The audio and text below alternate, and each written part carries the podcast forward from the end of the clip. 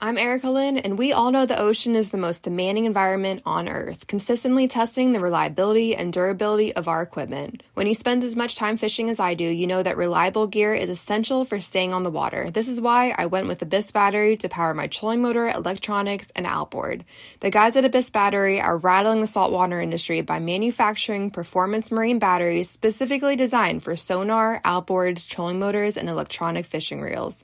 They're also Bluetooth compatible, so I found checking battery statuses right on your phone while you're out on the water is a huge game changer. To learn more about why Abyss batteries are used by the pros and factory installed by premier boat builders, visit abyssbattery.com. It's only a kick, a jump, a block. It's only a serve. It's only a tackle, a run. It's only for the fans. After all, it's only pressure. You got this. Adidas.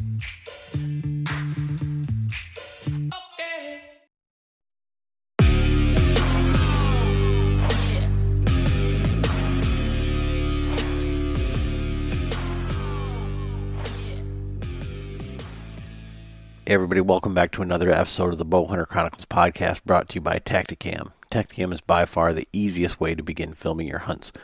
Whether it's the budget friendly solo or the 4K 5.0, Tactacam has something for everyone. Check them out at tactacam.com. This year we are also partnering with Spartan Forge. Spartan Forge is artificial intelligence for the deer woods. And everybody is eagerly awaiting uh, the launch of the app. I know a lot of the Patreons are. I am for sure. And they are just trying to get that um, dialed in. You know, with guys as dialed in as Andy May, Taylor Chamberlain, Johnny Stewart, Greg Litzinger. You know, when you've got guys like that, that are on your pro staff. Um, everything's got to be perfect. These guys are meticulous, and looking like a launch of uh, September. That's what he's shooting for. Bill's been super busy. I can't even get him on the phone. Um, but basically, Spartan Forge is using um, artificial intelligence, uh, creating a neural network to track deer movement based on historical data, GPS uh, deer studies, um, car deer accidents, insurance information, um, all of these things to predict what time you should be in the woods. So this isn't your daddy's uh, farmer's almanac. This is high level uh, prediction. Same thing that's used overseas to track the bad guys, right? So that's what Spartan Forge is doing. And once that app launches, the price is going to go up. So start your 14 day trial now. You can go to SpartanForge.ai. Um, and if you want to go ahead and sign up, you can get 25% off by using code BOWHUNTER. Uh, it's extremely inexpensive. It's a year long thing, it's not a monthly deal. And you're going to be grandfathered in for that entire time. So basically, if you want to be able to be as efficient as possible and know what days to be in the woods, check out Spartan Forge. You can check them out at spartanforge.ai. Quick shout out to our latest Patreon, Michael Elrod out of Florida. Uh, he actually signed up for the yearly. I just opened that up, uh, so you can just sign up for a year of Patreon. I sent him a hat, a shirt, stickers, all the things that we uh, have as far as our swag uh, going out to him. Finally, uh, John was back. John's back on this episode, but he got that bow sent out to Kevin. So the bow, that HHA sight, all that stuff is sent out to Louisiana, and Kevin's down there. He's got it, so I'm glad that that made it safe. Um, and basically, guys, Patreon is a crowdfunding for creators. So essentially, it helps us to buy new gear to try. It helps us to buy new equipment. The recorder that I'm using right now, uh, the software that I use to edit the podcast, all of that stuff comes from you know the Patreon support, and we can't thank you enough for that. And we try to thank you as much as we can with giveaways. So we do a quarterly giveaway, and this quarter, our giveaway is going to be uh, Latitude Method 2 or the XL if you're one of the big boys. Um, that's the saddle that John's using. But to be nonpartisan, Um, we're going to give away those Tethrd one sticks in that package, uh, a Trophyline EDP, and some of the Trophyline. Uh, Trophyline's got some new ropes out, uh, eight millimeter, super strong, um, pretty nice ropes. Uh, really digging those, and so we're giving that away. And then with our partners, Basemap. So we've got a podcast scheduled here coming up real quick to go over all the new features that Basemap's been rolling out. They got two or three different things. There's a new one launching, I believe, today. So uh, if you're hearing this podcast and you're on Android or you can go online, they've got a crazy new feature coming out. And then I think by the end of the week, it'll be on iOS. And we're going to talk to Ed with all that. But we use Basemap. They've got tons of layers. They are the best value in uh, GPS mapping software, um, in my opinion. Um, $30 for the entire year. That's the entire country. You've got multiple states, tons and tons of layers right now uh, for the uh, hunt I'm doing in Colorado. I've been monitoring the fires. Uh, they're basically northwest, southwest, and southeast of where we're hunting within 40 miles. So it's going to be interesting to see how that plays out. But I'm able to track that and like I said, for $30 for the entire year, you can use code Chronicles, save you 20%, and that'll give you $24 for the entire year, $2 a month. Uh, if you're not using something like that, you should definitely check it out.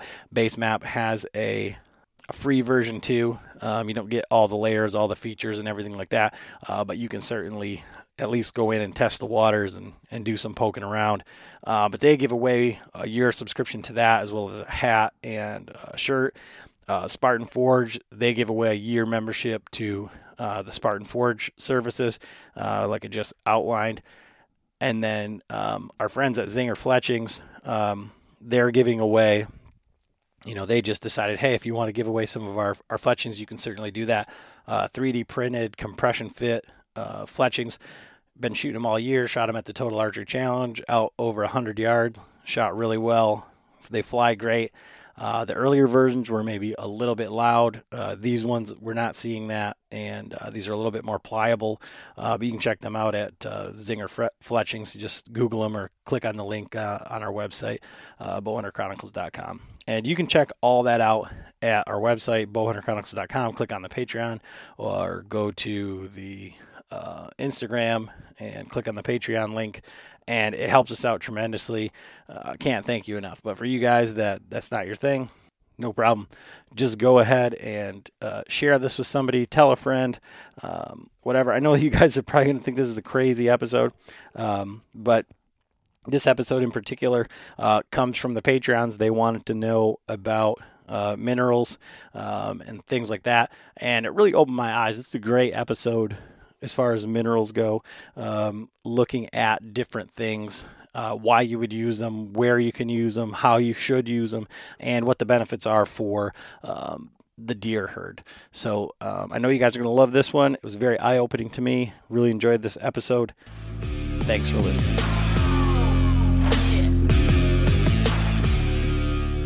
All right, everybody. Adam and John. John's back from his uh, UP adventure. So we get to hear the sweet sounds of John Boersma here one more time. Be back for one more week and, and then gone again. so, um, uh, but tonight we're going to be talking about something that's uh, a little bit different, nothing that we've ever covered. And, you know, to be honest with you, I didn't think it was going to be something that we would maybe ever cover just based out of uh, Michigan here. And uh, put it up in our Patreon group and said, you know, this is something you guys would be interested in hearing about. And they said, sure. Um, so we're going to be talking uh, minerals tonight with uh, Harry Howland from Maniac Outdoors. So, uh, how are you doing tonight, Harry? Real good, real good. How are you guys doing? I, you know, it, it really feels like it's it's been cooler over here the last couple mornings, and the temperature shift. I mean, it still feels humid, but the the temperature's kind of getting me like, man, it's getting close to hunting season. I mean, yeah, yeah. It's same over here on the east side of the state. You know, the temperature. I mean, yesterday I think high was like 74, and it's kind of cool in the morning and kind of damp. So, you know, the week before it was kind of hot and muddy. So I think it's hopefully starting to cool off a little bit. Yeah. So I, I want to talk a little bit. Um, you know, we're we're definitely going to get into to minerals and the uses and and all that stuff. But uh, like, what's your hunting history like growing up hunting and and like your hunting, I guess pedigree, we'll call it? Uh, well, I guess I was a late bloomer. I didn't really start hunting until I was probably probably around my mid to mid twenties, and I'll be 54 this December. And I got involved with a buddy of mine wanted to take me out goose hunting, and I nobody in my family hunts at all. Um, so it was kind of you know I went with him. It was kind of a, a way to you know start getting into the woods a little bit, and from there it just pretty much took off. Especially deer hunting, it's pretty much my forte, and I. You know, I went bird hunting with a few more times after that, but it was pretty much, you know, chasing after whitetails. And so when you started hunting whitetails, like, uh, was it public land? Was it uh, ladder stands and bait piles? Um, you know, was it the buck bedding and everything that we think of today? Yeah, I mean, to, to me, it was such a learning experience. You know, I'd get the magazines, go through magazines. You know, I didn't have a mentor or anything like that, and it was all state land. Um, and I mean, the very first deer I ever shot was a small seven point, and I still have the picture of that today. And I was proud of it. And, you know, I didn't even know how to gut it. So I was on state land. I went to the side of the road. There was a couple older gentlemen that were out there. And I said, Hey, you know, I'm, can I, you know, get you guys, uh, you know, help here and show me how to do it? He was like, I'll show you exactly how to do it. And then, you know, it, so, and it was a lot of trial and error, you know, especially not knowing anything. So it was a lot of magazines going through, a lot of old VHS tapes, you know, from Dan Fitzgerald and Bob Foulkrod and, uh, you know, a lot of those guys just learning, trying to get every, you know, chance I can experience getting into the woods. So what was the setup on that first deer? Oh my God. It was actually, I took an old pallet, found, found an old tree that had like three big branches out, took a pallet between it, had an old rickety ladder. It was an old wooden ladder nailed it up to that, and that was my first tree stand. Safe, not at all, but the experience in it, and like I said, I, uh, you know, it's something I'll never forget. So when I'm out in the woods and I see that stuff, and I'm like, who in the hell would do that? Yeah, that was yeah one of those uh, very very newbie rookie moves, but it worked. You know, it got me to uh, you know, they say getting into your blood hunting and stuff like that, and never looked back since. Yeah, I think I was sent to a stand like that. It was one of John's cousins' stands, and uh, I, I, didn't, you know, my father-in-law Frank. He says, "Yeah, go out there and uh, yeah, Philip's got a ladder, ladder stand out there, and it was, it was an old aluminum ladder." And a couple of boards, and I was like, "No, I'll just hunt on the ground right here." I think. And every step you went up, it probably made noises and cracked and popped and everything else. oh, I didn't even give it a chance. I, I said, "I said, you know what?" I said, "I think I'll be fine right here at ground level." And so, were There you, you go. Were you hunting like runways, bedding areas? Did you have a big bait pile? I mean, I just think of like the traditional Michigan hunting that I think of. No, it, I really never hunted over bait. Um, I have nothing against it. I just, you know, I, I tried to find some runways, you know, when I first started out. Really didn't know too much, you know, what the bedding areas were, um, you know, to get between the food source and the bedding area. So I kind of got off like an old cornfield I found. Um, they were heavily used. They were just tearing into it. And that's where I put it up probably about 15, 20 yards from there. Sweet. Okay. Well, I mean, that's super interesting because I mean, uh, for me, and like I said, you know, this is not our forte, so I'm definitely going to be learning um, from this. But I always think of, and John, I, I'd be curious to hear your opinion too. Uh, but I always think of mineral as an attractant. I I, I don't think of it as a, a necessity.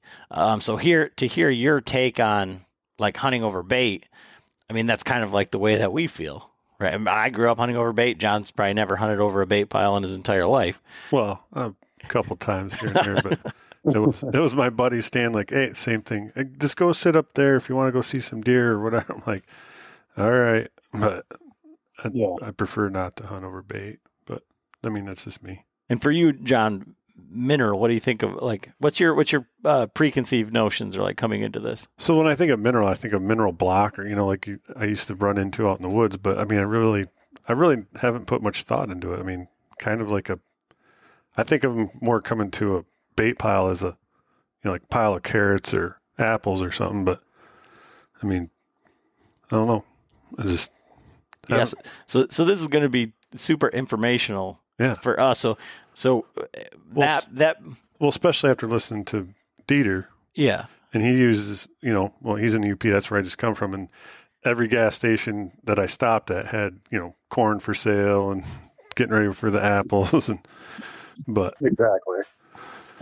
but he used it for, you know, Yeah, he almost uses it as like a community scrape area for checking inventory, for seeing these. And then I've got a buddy that hunts down, um, got some knock on door uh, permission properties in Missouri. And so the, the owner of the property is like, oh, we have an old mineral site up there. So they put cameras on there, and it's just exactly like that community scrape type deal where. You know, there's all these bucks that are checking it that are coming in, and there's just constantly deer there. Um, Yeah. so for you, uh, being not a bait guy, you know, a, a Michigan guy, how do you uh, end up in the mineral business? My thing is I I have used minerals in the past, and to me it wasn't more of an attractant. I wanted to see healthier deer. Um, so I, what happened was I kind of started working with a professor of ruminant nutrition a couple years ago, and like I said, I'm I'm a master plumber by trade. Um, I have no background in you know uh, biology or anything like that, but I did study a lot, and I wanted to come up with something that wasn't just an attractant. I wanted something to actually create an overall healthier deer herd. Um, so yeah, I sat down, you know, with them and it was, you know, through a major university and we went back and forth and kind of what I wanted. And, you know, I was going back and forth and looking on a lot of the bags, blocks. A lot of it had a lot of high salt content and a lot of it was just pretty much, uh, sodium chloride, pretty much bleached out white, you know, table salt which, you know, once you bleach it out, it has zero nutrients into it. So that's why you notice a lot of the, um, like the sea salt, the Himalayan salt is pink. And what that is, that has all the still nutrients in there. And that's why you can see the price difference between, you know, what you buy off the shelf, Himalayan or ancient sea salt compared to like table salt. You know, it costs four to five times as much. So, and like I said, I wanted to actually get something to um, create an overall healthier deer herd. You know, you have a healthier deer herd, they're less susceptible to, you know, chronic wasting disease, you know, whether it's EHD, uh, blue tongue, not saying they can't get it by using mineral, but if they're healthier, they're going to be able to fight it off as much as, you know, same thing with hoof rot. So, with uh, looking into this, so as you start down this journey, because you know, for me as a, a pharmacist, I can weed through information uh, fairly well. I was just asking at work, like. I, I asked one of the other pharmacists, I'm like, do you just Google stuff better than other people? Or can you just figure out like what's bullshit and what's not? Like, because it's, you know, people have the same access to the same information that I do. And it's like, I can come up with the, the answer fairly, you know, using my knowledge of deduction and like all of my history of like what I've learned and apply it to like that. But I wouldn't even know like where to look or where to start or what deer needed. So what started you like uh, yeah, okay, so you wanted to get a, a healthier deer herd, but like how did you start down the pathway? Cuz like I would never in a million years think like, you know, John, we've got a podcast. There's, you know, just a bunch of little bucks around here. Let's see if we can make a better deer herd. And not even and and you know, and we had talked before you and I, Harry, um uh, that it's not just for the bucks, it's for the entire herd. So it's for Oh, exactly. Correct. and and I want to get into that, but like I said, like going back to that like origin story, like how in the hell do you decide that that's like that's the one that's the one thing to to hang your hat on? Uh, I mean, honestly, you know, there's a lot of false advertisement with a lot of, you know, minerals that are out there. It's always attracting, hey, we're going to grow bigger bucks. We're going to do this and do that. Why not get to the key point of creating that healthier deer herd? So I did a, so much back. I mean, I was up to two, three o'clock in the morning, even on my days of work, I'd wake up. But luckily I have insomnia. So no issues there. You know, I, and I, like I said, I worked diligently with this professor and we went back and forth on a lot of stuff what is in the cattle industry as well is you can take it to the deer herd because they're both ruminant. So, you know, we added probiotics, prebiotics, you know, for the gut health, to di- help the digestibility and also to help the immune system as well. And then on top of that, I kept the salt level a little bit lower. Um, mine's maxed out at 36%, which deer need salt, especially during the early spring with a high water content and potassium level in the, you know, the forage, you know, especially spring and summer. So that's why they need a lot of salt. And then we decided, well, what can we use to um, get the minerals into their system faster? So I have a very unique conditioner which allows for a quicker absorption rate. Um, it's kind of like a, a bodybuilder who takes like a whey protein. There is some stuff in there that actually gets down to their cellular system. Same thing like, um, you know, all the bodybuilders are using. Uh, so, you know, we end up adding some of that stuff. And then um, I did a lot of research on, you know, with Michigan here and a lot of other states, you have issues with chronic wasting disease. So I did a lot of research and talked to some people out west, and there's been a lot of write-ups about that humic acid can actually eliminate chronic wasting disease ions in the soil level. Not a guarantee, but everything does suggest that. So what I did was I added humic acid to my blend as well to try to combat chronic wasting disease, you know, in the soil level. Okay, that's that's interesting, but I I think like from my you know looking at like having studied a whole bunch of you know part of my training is looking at studies. Um, you know, are you working with the um, the university at all to try to like create a study to um, validate any of that? Because everything would be you know kind of strictly anecdotal. Um, you know, at that point, you're doing it to, you know. Um, yeah, they are. Yeah, definitely running their research on it, um, and there is some stuff you know that has been published um, up in the Canadian provinces and out west. They did a lot on the elk herd, and it did show that it was definitely cutting down on the chronic wasting disease that they were uh, actually getting. So, and like I said, you know, it's not a guarantee because even I have when I put it on my bag, it contains humic acid but it's not a guarantee. You know, studies are suggesting. I had, you know, I, I wanted to make sure it was done done right. So I actually contacted the USDA. I contacted the FDA to make sure I can put it in there. I mean, it's relatively accessible in the soil level, but I just want to make sure, you know, with what I did was, you know, acceptable with how many grams I'm putting, you know, into the mix. So when you're, um, I guess when you're creating these mixes, um, and you said that you're you're going back to um, cattle, and a lot of the things are the same because they're uh, ruminants, uh, all of that. Um, what is it? I guess how directly does it help? I know because they talk about um, like fawn health and milk production and and all these things. So, like if somebody's looking at um, your bag or any of the other um, supplements out there, like what should be they be looking for, and what do those ingredients do? Because you say, okay, they all kind of look the same. They got a bunch of salt. You know, yours has uh, humic acid in it, and maybe some uh, information on what that does. Um, but what are these ingredients doing for the the deer themselves? Um, you know, what I generally do, I mean, whether you know you look at any kind of brand out there, I always try to look at the salt content. A lot of it is, you know, 50, 60, 70, 75, 80% salt. Um, and they don't really look at the nutritional value of getting the other stuff in there. Um, you really need like the calcium and phosphorus kind of be like a two to one ratio. Um, and then you just kind of make sure you get all the regular vitamins in there, you know, A, D, E, it's got magnesium in it.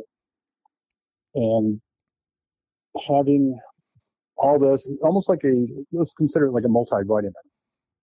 You take multivitamin, I take multivitamins every day. You take it to a certain point that, you know, with a lot of people are using minerals, they will use it from say April to September. Well, that would be like us taking a multivitamin for a few months and say, Hey, I'm all good. No, generally take a multivitamin every day. So I try to tell everybody, a lot of times you'll use the minerals from April, September, and then, then they quit using them. So try to use it all year long. You're not going to hit it as much during the winter because patterns change and their diets change and so forth. Okay. And how is it um, affecting the the fawning and the does? Uh, because that's one of the things we had talked about uh, previously when we last talked. That it isn't necessarily just for, you know, antler growth. No, it's not. No, it's it helps the lactating does, and it's also what I call fetal programming. So if you have a healthy doe, say earlier this year, she's pregnant, if she gets the right amount of nutrients in her, that's lacking um, you know, say if they're not using it, if they're using it, they're getting all that vitamin. It's like a, um, like a lady who's pregnant and she takes prenatal vitamins. It would be the same way. You have a healthier kid, you have a healthier fawn. A healthier fawn now is going to go a long ways in the three, four, five, six years, whether it's a doe or, you know, a buck. They're going to be healthy throughout their life. You're getting them pretty much like a jump start Okay, and so uh, John had mentioned, you know, uh, you know, being in the UP on some, uh, his buddy's got some private land. We've got private land up in the UP, and um, it seems like a lot of these um, states or the rules surrounding minerals ends up being private land. I know, like down in Ohio, you can use different attractants and uh, you know bait and all sorts of things on private land, whereas on public um, might not be allowed. So, again, even in that whole year round scenario, um, the the conversation may end up being more towards guys who have their own piece of land. Maybe they've got you know forty acres or something that they're trying to uh, you know, do a little food plot here, maybe put some water over here, and you know they want to use some minerals. How would you use those in conjunction with one another on like a big, like a overall uh, habitat plan? Yeah, generally, you know, I would start out, you know, running the minerals year long. Like I said, they're really going to hit them hard early spring, summer, uh, into the fall a little bit, and kind of leach back towards you know using that a lot. Um, and then far as food plots, you know, I've got a lot of guys that are using it. Um, they're using like the small micro food plots, you know, with, you know, the, the couple blends that we have as well. And, you know, they seem to be really doing really great with those right now. But where would you uh, put them? Like, I mean, does it matter? Like, you, you know, if you listen to like the Jeff Sturgis type stuff, he likes you know, a food plot here, and then maybe you know I think he's like a big buckwheat guy, so he wants to surround everything with buckwheat so you can kind of feed your way in, and it might be you know this far off of like some you know primary bedding, so that you've got you know transition area coming into your food plots. Like where, I mean, where do you want to ideally position these minerals on your land if you if you had the opportunity, if you you know in a perfect world? Um, perfect world. generally, I like to usually run them on myself, and you know everybody. I usually try to tell them try to keep it next to like a water source. Um, always seems to be the best bet. I got a lot of guys that are running a couple sites, and then probably within maybe a hundred yards away, um, that's where they're starting to do their food plots. Okay, and are they? Um, setting these up as like uh, like John, you know, we we had the the podcast with Dieter. He's using these, setting them up as community scrape areas, and kind of in the same manner as like Troy Pottinger using it, setting them up like so that they're bulletproof areas where he can get in and get out and, and hunt them. Or are they just putting them like where the deer are in the middle of a sanctuary to do inventory? Yeah, pretty much. It's more of uh, using it for inventory. Um, you know, we'll run the you know cams on over them and stuff like that, and pretty much just getting inventory for the whole year. Try to see what the buck bill ratios are, and you know, definitely see what bucks are you know working in the area. Yeah, I've seen like Bill Winke, I believe, on the Midwest Whitetail. Those guys like they can't do it during the season, but they can like run minerals and uh, to over their cameras. And so the same thing, like they're using it as a inventory, you know, tool. But so like the guys out in Iowa, I mean, do you have many guys out there using it? I, mean, I would say honestly, probably thirty percent of my sales are in Iowa and uh, out in that area. Okay, but so they can't use it during hunting season, though, right?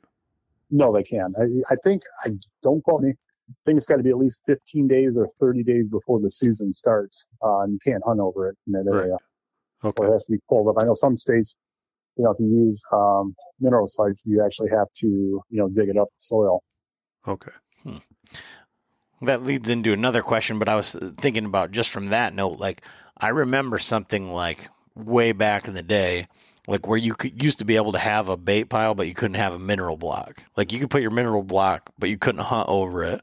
Um, because I mean, again, it was just like thinking about like the hilarity of the whole thing.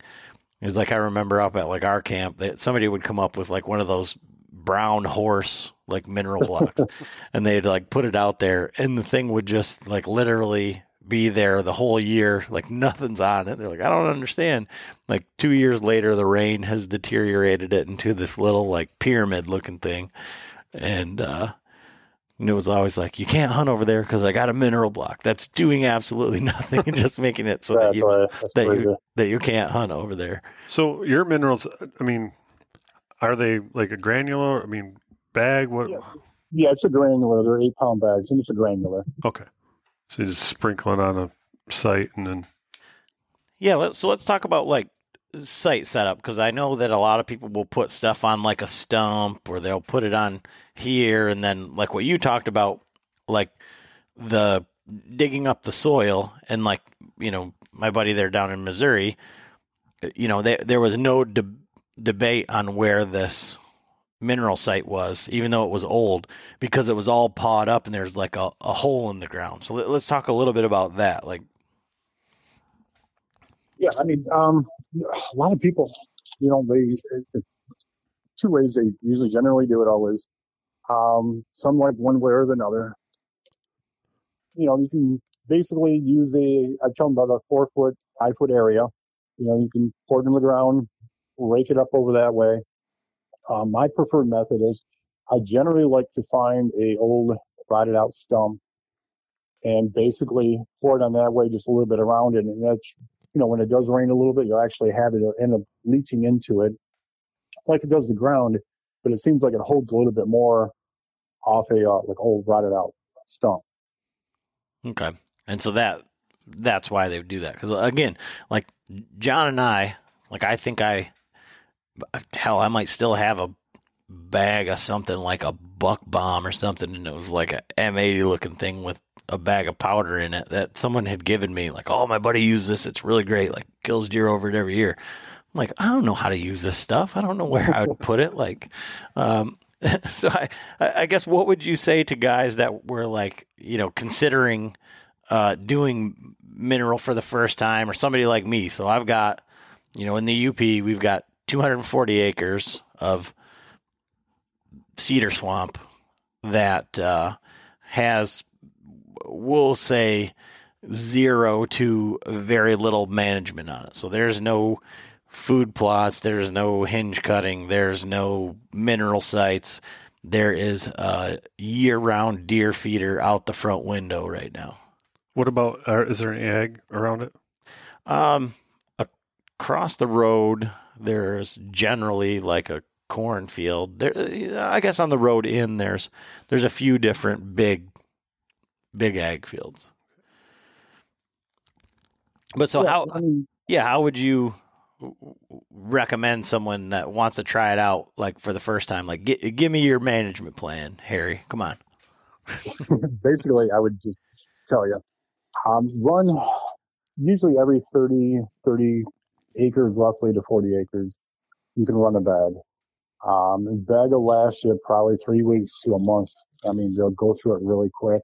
So if you got 240 acres, I would probably run maybe four, five different, different mineral sites in that whole, area. Um, and like I said, it, it'll take probably a few years before you can start noticing you know, a, a big difference in having healthy. Everybody thinks, you know, hey, you use these minerals and you're going to see a, a quick thing, but in the long term, you know, as I mentioned about the fetal program with the does, you know, they started eating this, they started being healthier deer, and healthier deer are going to have larger fawns, which are less susceptible, you know, to, uh, you know, disease and everything else. So you'll definitely notice the increase in all that. So I'll give you the address. You just ship a pallet of it up there, and we'll call it call it good. Deal. but no, I mean, it's just like one of those things, and it's good to hear that because I, I feel like most people are. Uh, I don't. I guess you'd just be under the inclination that you put it there and the deer show up, and you know everything's going to be a okay. And to say that it's like a long term program, I mean that totally makes a lot more sense than you know the you know the the industry magic button where you know just you know this is all you need and then that's that's what's going to make everything all better Yeah, exactly. I mean, it, you know, I'm trying to get away from the misconception of, you know, they always say grow big bucks, grow big bucks, grow big bucks, you know, using my product. It's going to take a while, but you can't alter, you know, the genetics of the deer. You know, you can help the potential by having healthier deer, which, you know, especially for bucks, you know, in the long term, it, it's going to take a little while. You know, it's not a pour a bag out, you know, uh, my magic mix and, you know, and he's a hundred inch, you know, one year, and then the next year using that, you know, he's uh, you know, one seventy. It just doesn't work that way, and that's what the mis- big, huge misconception is. You know, in the industry, with a lot of people putting stuff out, you know, they're going to grow big bucks right away. It just doesn't happen. I'm not going to, you know, I, I work hard for my money. I, I'm not going to, you know, shoot the shit with some- somebody that use my stuff and you know you increase you know, your buck size, you know, by four, 40, 50 inches a year. so I, I guess um, for like the um, immediate result type thing um, what are you seeing um, i guess year over year so are you seeing uh, and this would just you know again probably be anecdotal but you could definitely find some trends you know adding a, a mineral program to whatever you're doing are you seeing a change not necessarily in genetics but in um I The herd health and general. well yeah but I uh, I mean just like for bucks in general like where would you see like you know a instead of a button buck the first year you would see a spike as a healthier deer with more minerals, more nutrient. I mean, uh, we've kind of talked about this before where, you know, you're in these big ag areas, in these areas that, you know, they have everything. Like if you want to talk about Iowa and Kansas and all of these things, you know, they, yeah, they probably have different genetics. But when I think about genetics, I think about maybe the ability to put on mass, but whether they have drop tines or what they look like, spread, you know, all of that sort of thing. Not necessarily like, you know, they have all of the, they have much better nutrition than maybe like a cedar swamp deer who's stressed, you know, three quarters of its life, you know, uh, the year trying to find food and all this other stuff. So are you seeing from uh, healthier does, healthier fawns, you know, some of that type of uh, increases, I guess? Yeah, yeah, I've been getting a lot of great feedback, especially on, um, you know, some of the does that they're, uh, the guys are seeing with- uh, you know, even like the fawn mortality.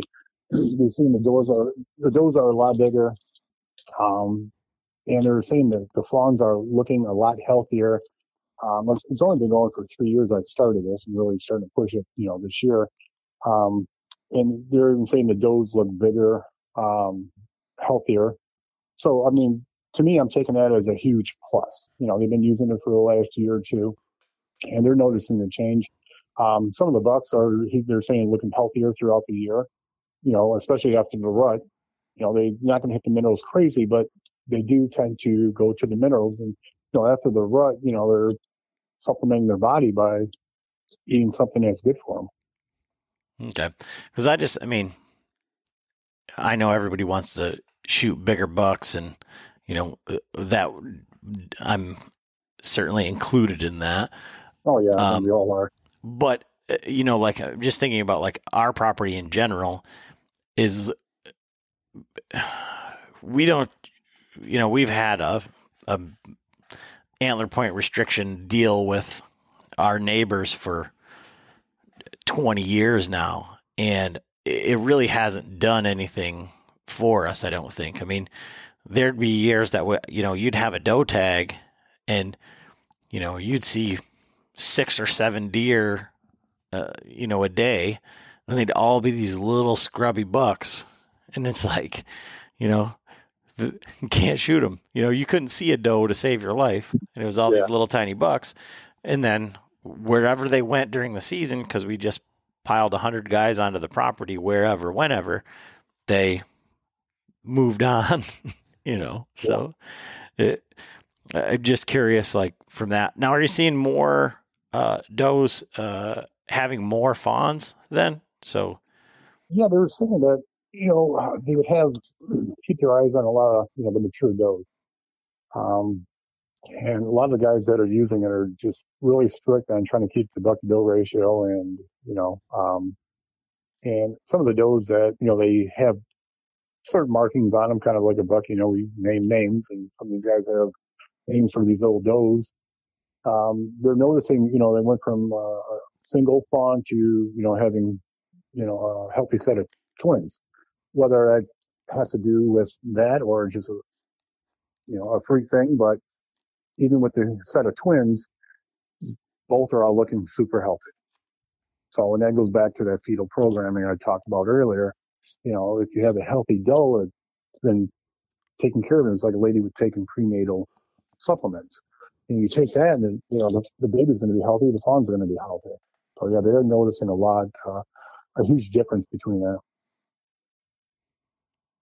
Okay, uh, so I guess where are you said most of the the minerals are are going, your your mineral sites and all of that are in in Iowa. Um, where else are you you using them? Oh, I've got guys from that ordering from Wyoming all the way to the East Coast down to Florida, Georgia. I mean, all over the place. Okay. So it's Is not one set place. It's probably, I mean, honestly, 12, 13 different states right now.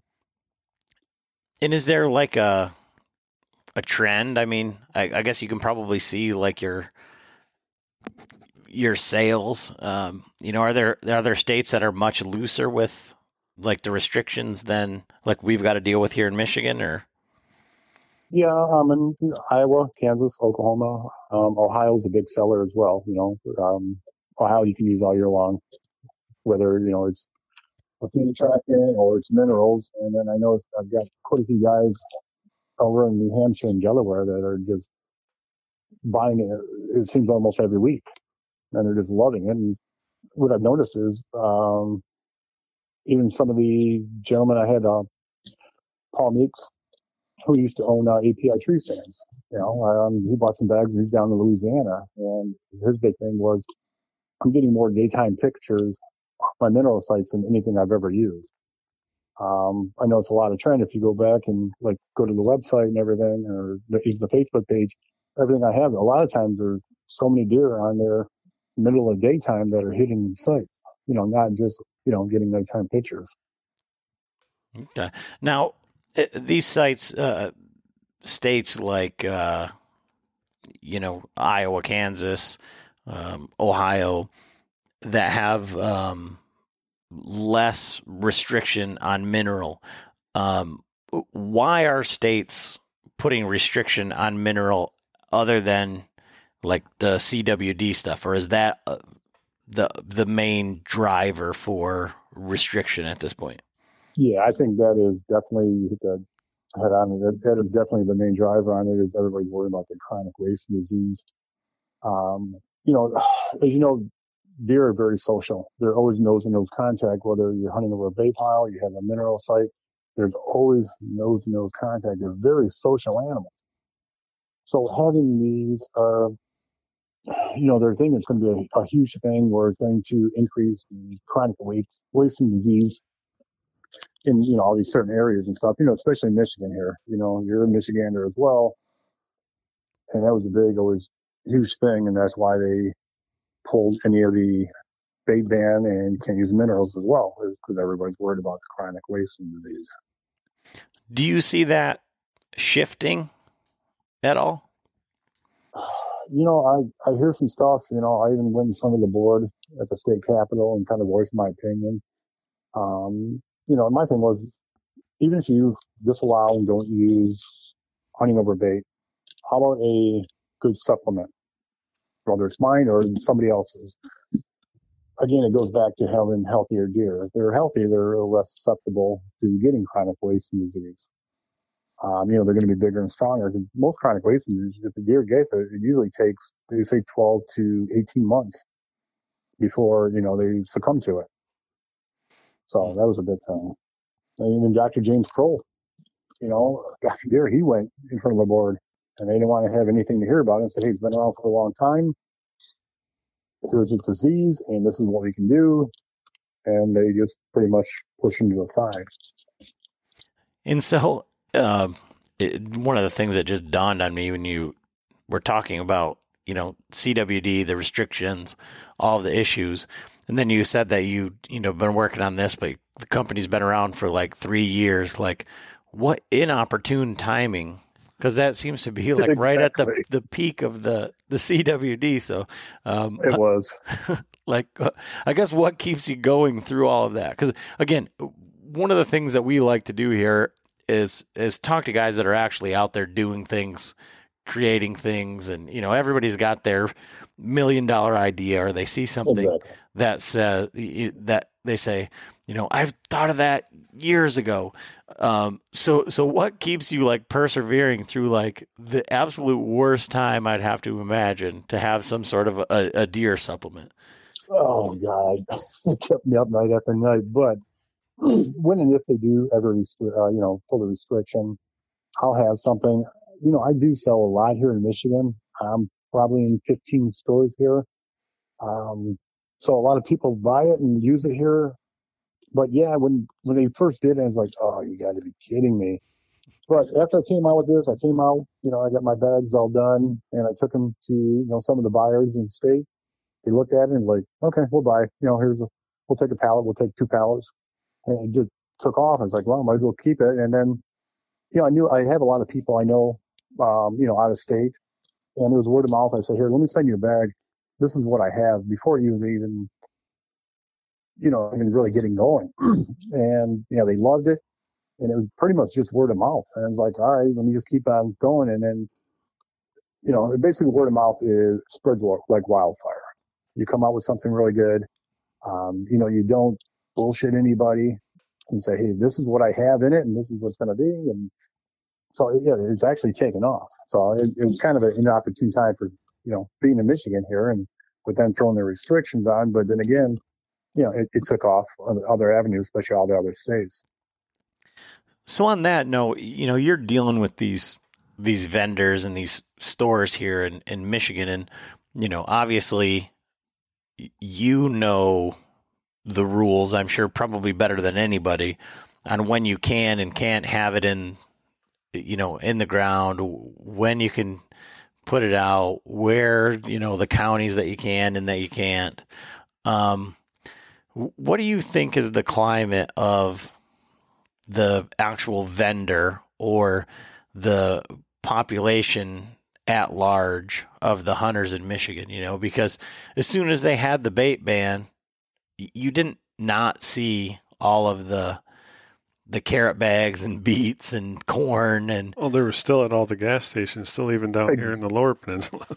Yeah, yeah so, exactly. I'm over in the thumb area and you know they're they're all over the place you know carrots sugar beets corn apples so it didn't hurt anything it just you know i guess they were being a little bit more cautious where they're going to put it i guess but so how does how does the the store um uh, you know, when you go in there and say, "Hey, I got this," do they even like? Does that ever come up even as a consideration? Because uh, you know, you wonder about that when you see stuff in there.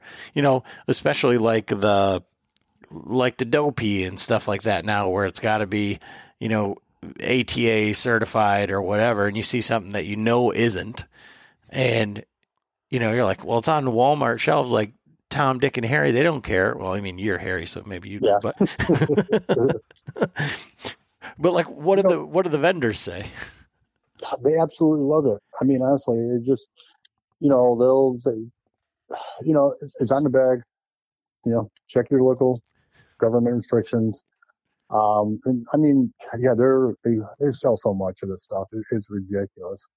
You know, whether they go up to the UP or go lot of state with it, but a lot of it, you know, when selling it here in store, they're using it, uh, you know, in state. And so, it, and actually, the last year or two, when I was talking to you know the uh, the vendors, you know, talking to the buyers there for them, they were saying they're seeing an increase in the minerals and the feed since they put the ban on. Go figure that. Well, I I would imagine that uh, you know if you if you lived here where we do, and you had, you know, my parents have five acres, so if I bought a bag of whatever, sprinkled it out there right before it rained, you'd you know you'd have The- to tell somebody about it, or Someone stumbled on, they'd be like, "Oh, deer tearing this up." But when you walk through someone's, or you accidentally stumble onto someone's property or state land and like see a bait pile, well, that's definitely like whoop, someone's illegal. Right. so. Yeah. It could And be part of it. And again, I think it goes back to that idea as an attractant side of it than uh like you know actually doing something good for the deer. So what intrigues me about this whole thing is back to that the acid that you put in it. If that study could actually, I mean, obviously studies take a f- awful long time to, you know, to prove and everything. But man, if that were the case with the acid, that it helped kill the prions, then that would like eliminate the whole, you know, problem with the mineral because it's a community site. The deer are coming in. That's the big thing. That's you know what everyone's talking about. They're coming in. You're attracting them into that spot, and then they're nose to nose, and next thing you know, they're spreading it. But if the if the humic acid was that what that was humic acid, Yeah, humic acid. if that proved that it killed it and didn't cause any and, and basically stop the spread of it, then it'd be like, well, shit, bring the minerals back. Yeah, exactly. That's how I was trying to be on the forefront of it. I don't know anybody, you know, out there, any of the big, you know, uh, industry leaders, you know, the big dogs out there that actually had that. Um, so I just wanted to get, you know, get it out there and get it on it. You know, like I said, even on the bag, you know, the studies suggest. So I'm hoping one time, you know, they say, hey, guess what? This humic acid does kill the chronic waste and these prions in the soil level. And I mean, we'd be all set. Yeah, So you've I don't know. I don't know. So so you've you've been um you know at the the state level and and and had um conversations or presentations um saying asking you know what do you think about this and and you've you've said your piece and and had your pitch what do you think is like the political side of uh, deer baiting, deer hunting. You know, they want to bring in the these uh, air guns. You know, the air bows. They want to. You know, they've increased uh, hunting season. Uh, you know, doe kill. You know, this year you don't have to buy. You can just buy a universal doe license. Um, uh, all of these things. So, like from your perspective and having had uh, you know been in the room for some of these things like how do you think the politics is here in michigan around deer hunting you know, I wish I lived out the state. I, it just, I mean, you know, it's like talking to a wall sometimes. And I think it's more of a power trip, power play with, uh, you know, some of these committees and stuff. And like I said, you- can go voice, you know, you, you put it out there and right away, I mean, they didn't want to even hear anything about it. They just slammed the door on it. And, you know, our governor just ended up vetoing everything.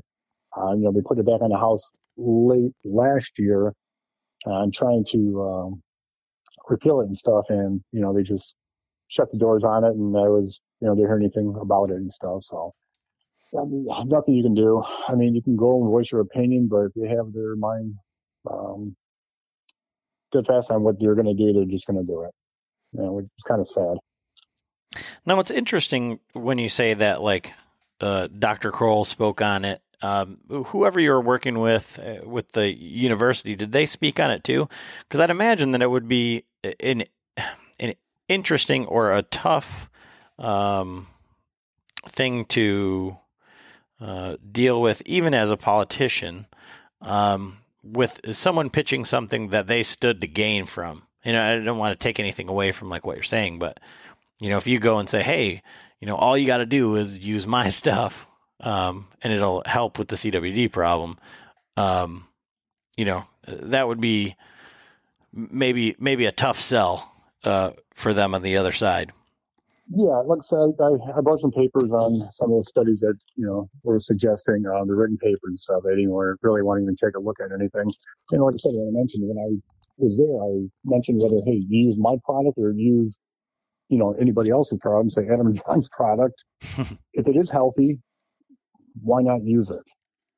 And again, they just they didn't want to have anything about it. You know, it was kind of sad. Yeah, I can imagine. Um, but yeah, it seems that that's you know de- whether it's you know multiple turkey tags, whether it's you know changing up the um, you know buck tags and does and the the hunting seasons and all of that. Like it's a real sore subject over here at the uh, Bowhunter Chronicles podcast. I think that that's pretty historically accurate.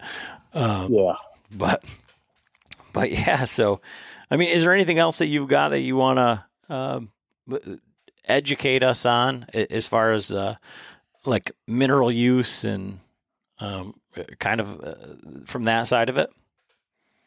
Um, just like I said, um, you know, basically, you know, what I generally tell everybody, customers, new customers, old customers, about trying to run it, you know, all year long. And, you know, that way you, you keep everything moving, especially after the right bucks will hit it. Not as much, you know, during the early season and stuff.